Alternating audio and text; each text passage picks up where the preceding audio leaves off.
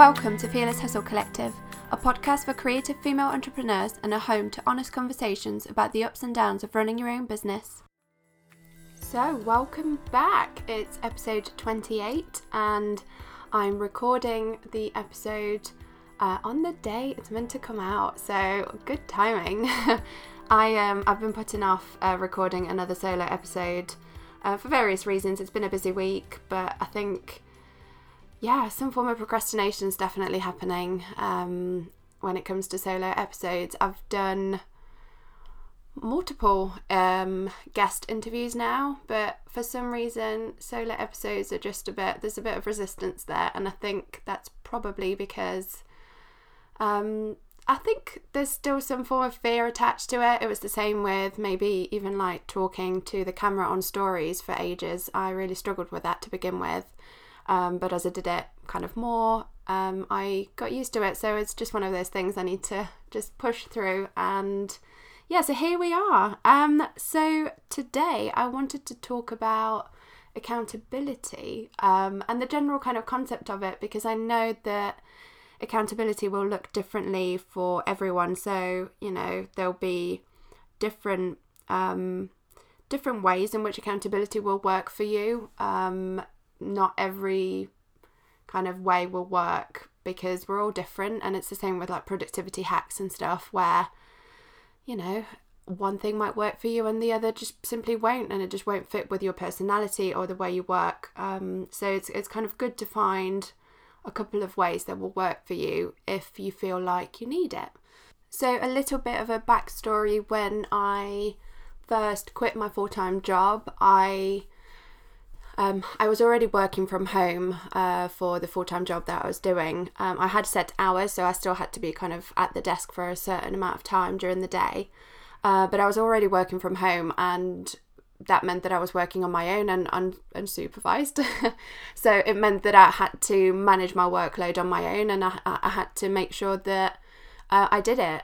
Um, th- the thing that I wasn't prepared for, though, um, was going kind of full time is the procrastination that kind of followed whenever I wanted to bring a new idea to life. And usually, I, am not too bad at getting certain tasks done throughout the day, but for me, where kind of accountability really comes into is making those big ideas a reality. Um, and usually the bigger ideas are feel scary to us. There's always a bit of fear attached to it. And we either procrastinate and go into research mode or we want to make sure that it's perfect which is obviously another way of um, another kind of way of procrastinating.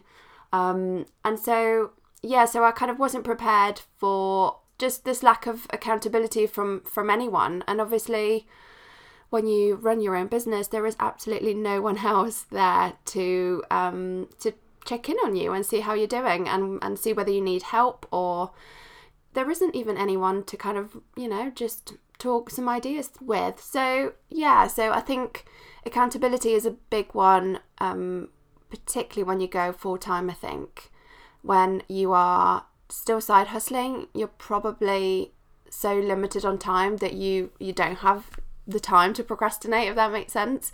You just have to you know make things happen. But once m- more time is available i think it's all of a sudden kind of feels a little bit daunting. Um, and i think also we have this perception that we have to be working all the time.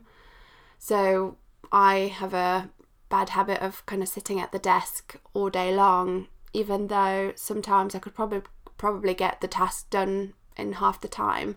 But I end up procrastinating a little bit and going on Facebook or Instagram and checking comments and all that kind of stuff that, you know, I could be done perhaps later or not at all. So, so with any big project that you might be either working on or just thinking about, um, it's very easy to let fear kind of stand in the way. Um, but I think it would be a shame not to pursue those ideas, particularly ideas that just won't leave you alone. I'm sure you you know what I'm talking about. I'm sure you've had ideas like this before where you really wanted to do something and it you you would think about it all the time. Um, and it would be a shame not to give it a go. But sometimes fear does stand in the way, and I think so. Accountability really kind of comes in here to help you out. Um, obviously, it's easier said than done, though. Um, how do you stay accountable? Because writing down goals, as great as it is, uh, and maybe even checking in on a monthly basis, that's great, but that's not necessarily going to, um, you know, make you do the thing. so, depending on your personality type, there are kind of different ways that you can keep yourself accountable. And I just wanted to say, I don't mean accountability as a kind of using it as a stick to beat yourself with. That's not really what it's about. It's about it's about making things happen that you really want to make happen. Um, and not necessarily, it's not about doing all of the things that you feel like you should be doing. That's not what this is about. It's about bringing um, those projects and ideas to life that you really desperately want to bring to life, but something's stopping you and and you're struggling to actually get going. Um, so, um, for example, uh, what didn't work for me, I recently kind of found out, is having um, action steps set by somebody else um, in a kind of mentor capacity, where I think it there was definitely a bit of resistance um, with regards to that. I'm very much a DIY kind of person, and I like to set my own goals and set my own tasks and stuff. And I think it perhaps kind of reminded me of being back at school, and I really didn't. I don't know. It, it just and obviously someone else can set you um, tasks to do, but actually they don't know what your workload is. They don't know what you've got on that week. That you know, there's just so much that it, it just yeah, it it simply didn't work for me basically. um, so I found that a coaching kind of style uh, suits me a lot better um, than mentoring in the sense that it allows me the space to talk about the things that might be stopping me from um, doing the project. Um, and it's it's a lot more of a almost I don't know if holistic is the right word but I guess yeah a, a more holistic kind of approach where I'm able to kind of yeah talk about the issues that I'm facing, and it's a, a, much more kind of gentle way of doing things. So that's something, yeah, something that was worked for me really well.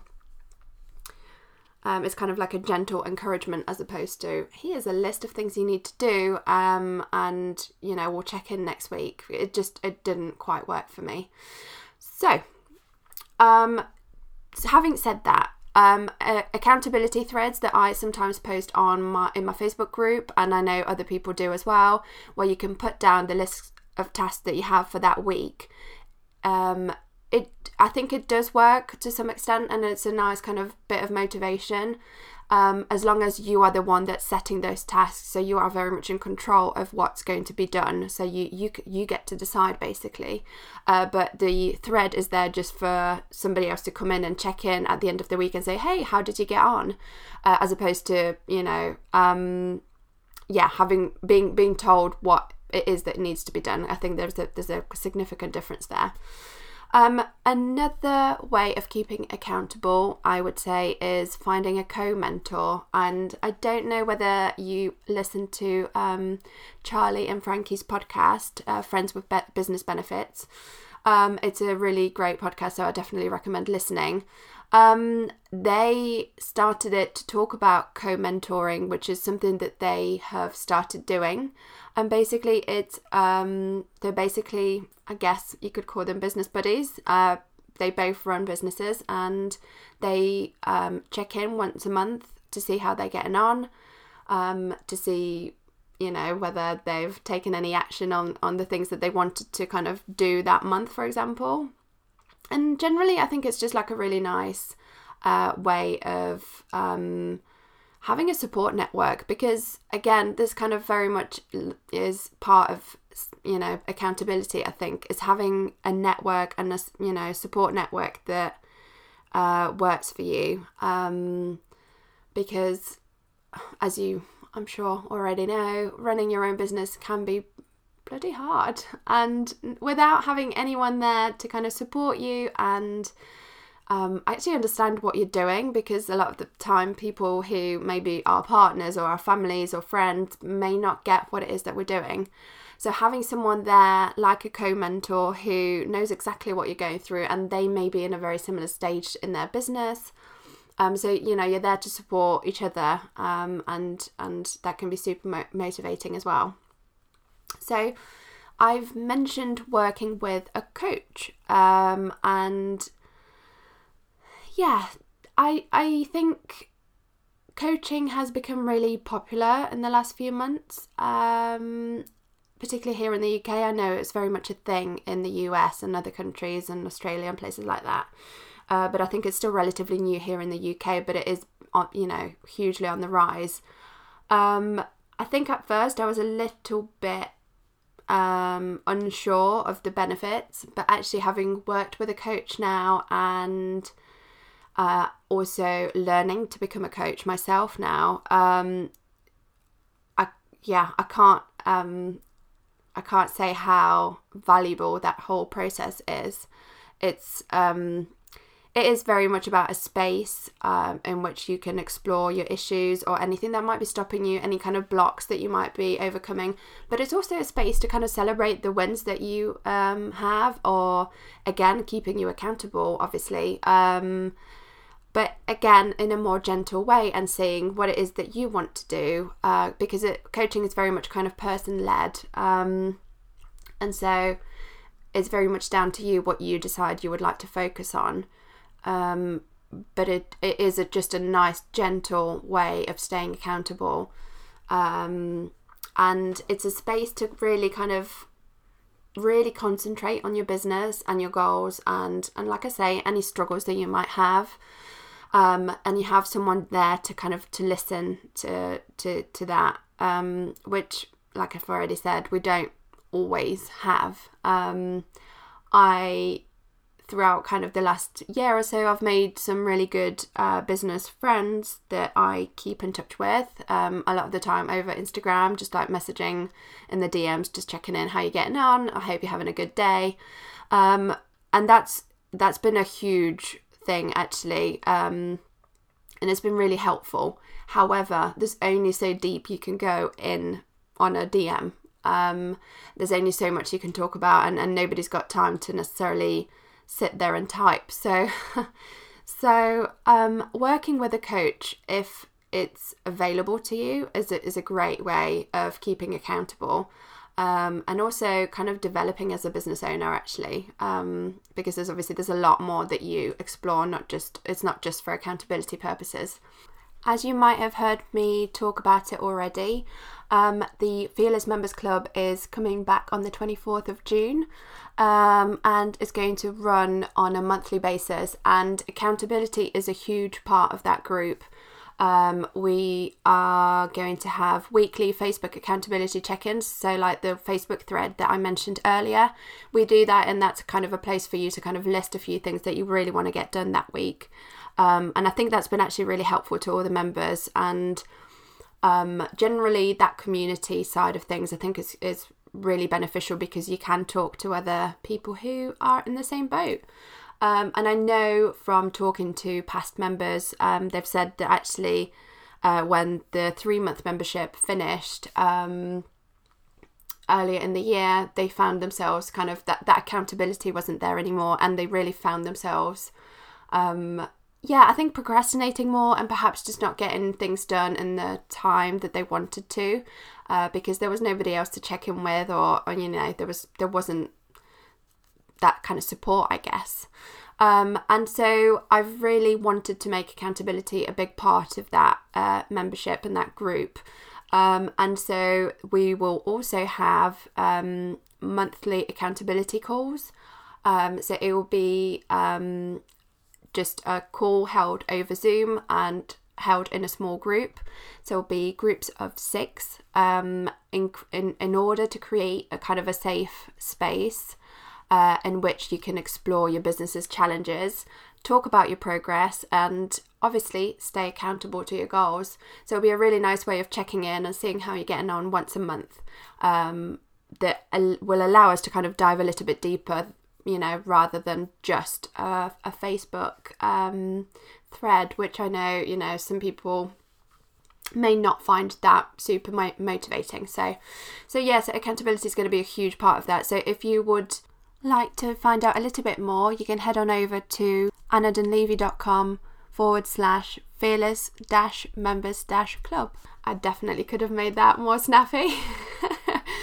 um, but I'll um, post a link in the show notes as well. Um, but yeah, so I guess these are the ways that you can keep accountable. I am sure there are many more. This is just something that that you know all of the things that I've listed. They're things that I've tried myself and that have worked for me. So yeah, I would love to hear if there's anything that perhaps works for you that I haven't mentioned because I'm sure I'm sure there will be. Um, and yeah, I hope you have a brilliant week. To, next week we are back with a guest interview. Um, and yeah, so I'll be in touch soon. Have a good day. Thank you so much for tuning in. As always, I'd be really grateful if you could leave a review on iTunes so that other female creatives can enjoy this podcast too. I'll see you next week.